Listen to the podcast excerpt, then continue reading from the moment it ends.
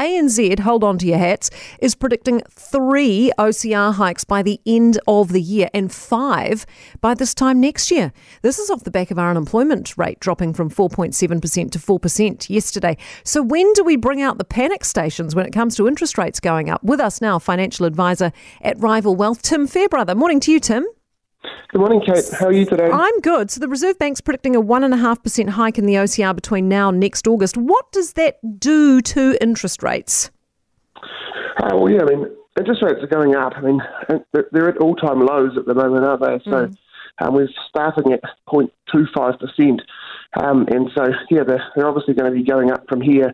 Um, as we always knew they would. It's just probably now they're going to start going up a bit faster than they thought they would. Well, has the Reserve Bank screwed this up? I mean, we're moving too fast, aren't we? This is supposed to be a slower game. I mean, are we spinning our wheels at maximum capacity, which is going to freak everyone out? Uh, yeah, I mean, the, the banks build in the fact that uh, in terms of your earning capacity and how much you borrow and those sorts of things. So I think that's one thing they were really quick to point out that the banks build that in anyway. So they sort of try and protect people from that. Um, and I think the thing to think about is going back to why is this actually happening in the first place, and that is, is that uh, supply has been affected around the world with goods, and so therefore prices are going up really, really fast and faster than expected. And that's obviously what we call inflation, and that's running at the strongest it has in lots of years. Mm. And that, I suppose, is the main lever the Reserve Bank has to pull. Um, they don't really have too many other levers to pull apart from that, so they need to try and create a few more costs for households to try and stop them spending so much and buying so much, and that's probably the, the, the, the, run on the property market that's happening. So they're putting the brakes on us. So what's the advice here? Sit down now and work out what you'd have to pay off, you know, when rates start rising. What what what would you be suggesting to people? Yeah, I mean, in a big way. I mean, think uh, we actually paid off about two billion dollars worth of credit card debt last year as Kiwis, which was awesome. We did a great job there, but we borrowed an extra sixteen billion of home loan money. Um, so I think that's really where that again we're looking at the housing market and it's taking off and going up a whole lot.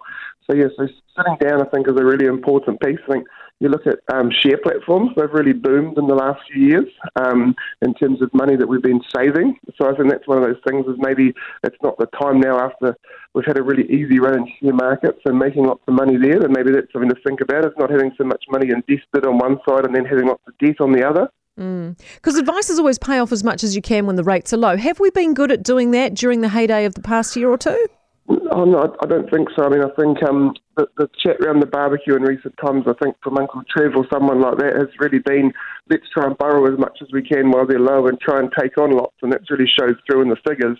And so I think it's really important, as you said before, to, to start thinking about those strategies and goals about trying to tighten your belt and, um, and start, with well, interest rates are are rising, we need to make as many payments as we can now, whether it be uh, the big ones, the lump sums, or even just those twenty dollars a twenty dollars a week, twenty dollars a month. All that's going to make a massive difference down the track in the next couple of years' time when interest rates are going to go as they are now. You know, mortgage rates at three percent could be at four and a half percent in eighteen months' time. It's going to make a huge difference.